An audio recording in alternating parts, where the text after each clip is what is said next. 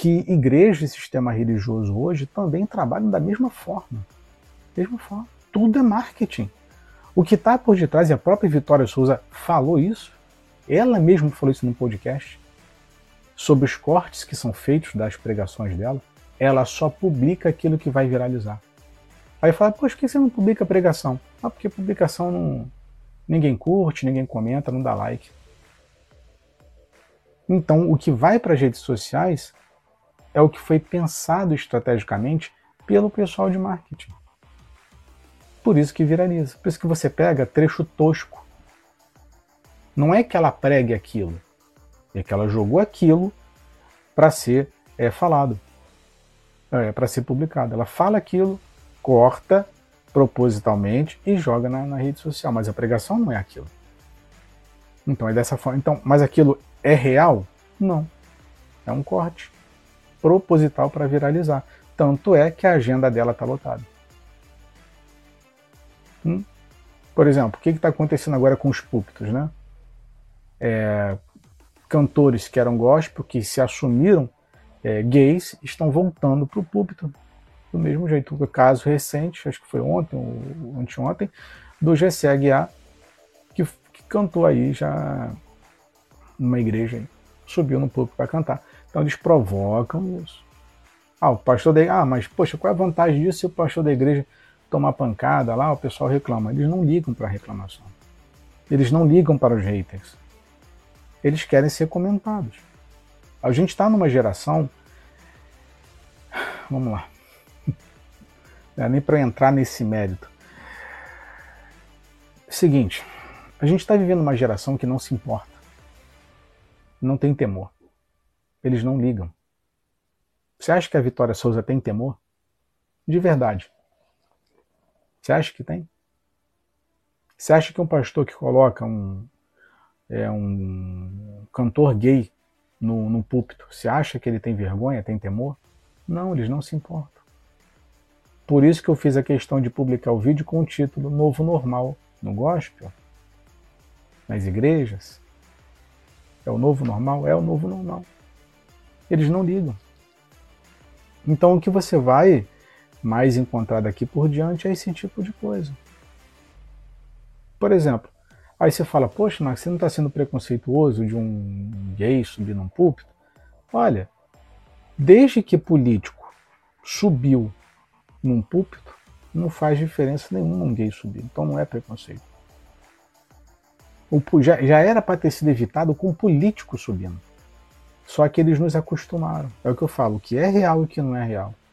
Por exemplo, quando, quando Ezequiel ele retrata é, o que Deus mostra para ele através de visões, Ezequiel, vamos lá dentro do templo, vamos passar lá dentro do templo que eu vou te mostrar o que, que os líderes estão fazendo. Ezequiel fica assustado, porque ele não tinha noção daquela realidade. E é o que acontece hoje. Se você vira a realidade, você fica assustado. E a maioria da nossa, da nossa, da, das os frequentadores de templo não têm estrutura para suportar, para aguentar a realidade. Então, em muitos casos, é melhor que a pessoa fique presa ali numa matrix até o momento certo dela sair. Que tem gente que não suporta. Ezequiel ficou assustado. Entendeu? O próprio. É, esse outro que saiu agora, virou mulher, esqueci o nome dele agora cantor gospel também. Falando lá que quando fazia as caravanas, os shows dele lá, ele usava droga.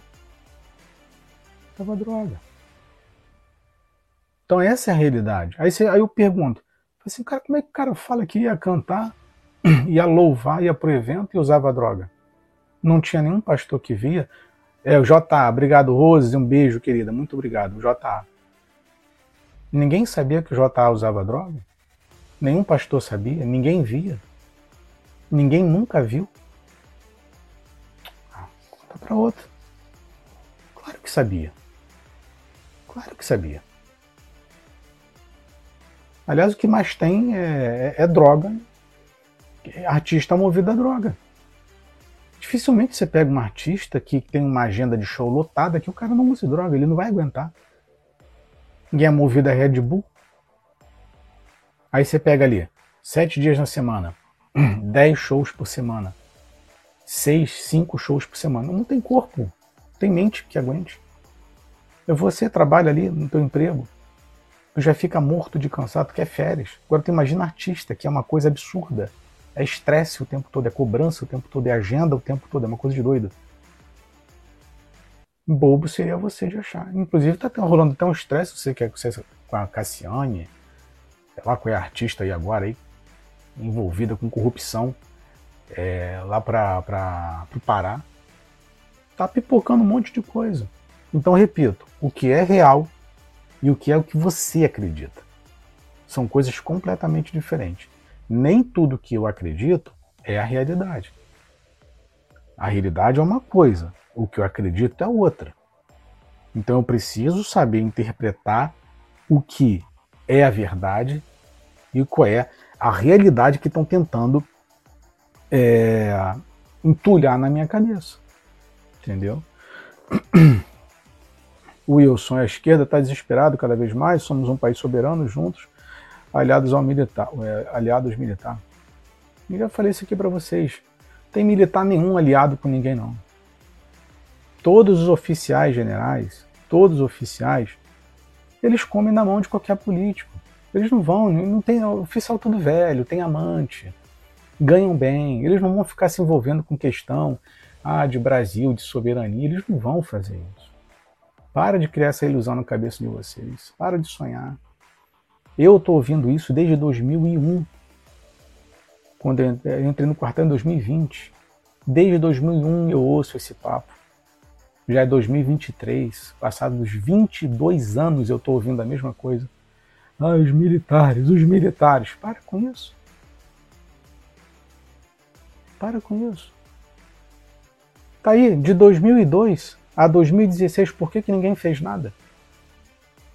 Agora vai fazer. Fechado. Para de criar essas ilusões. Mas, enfim, é um direito de vocês.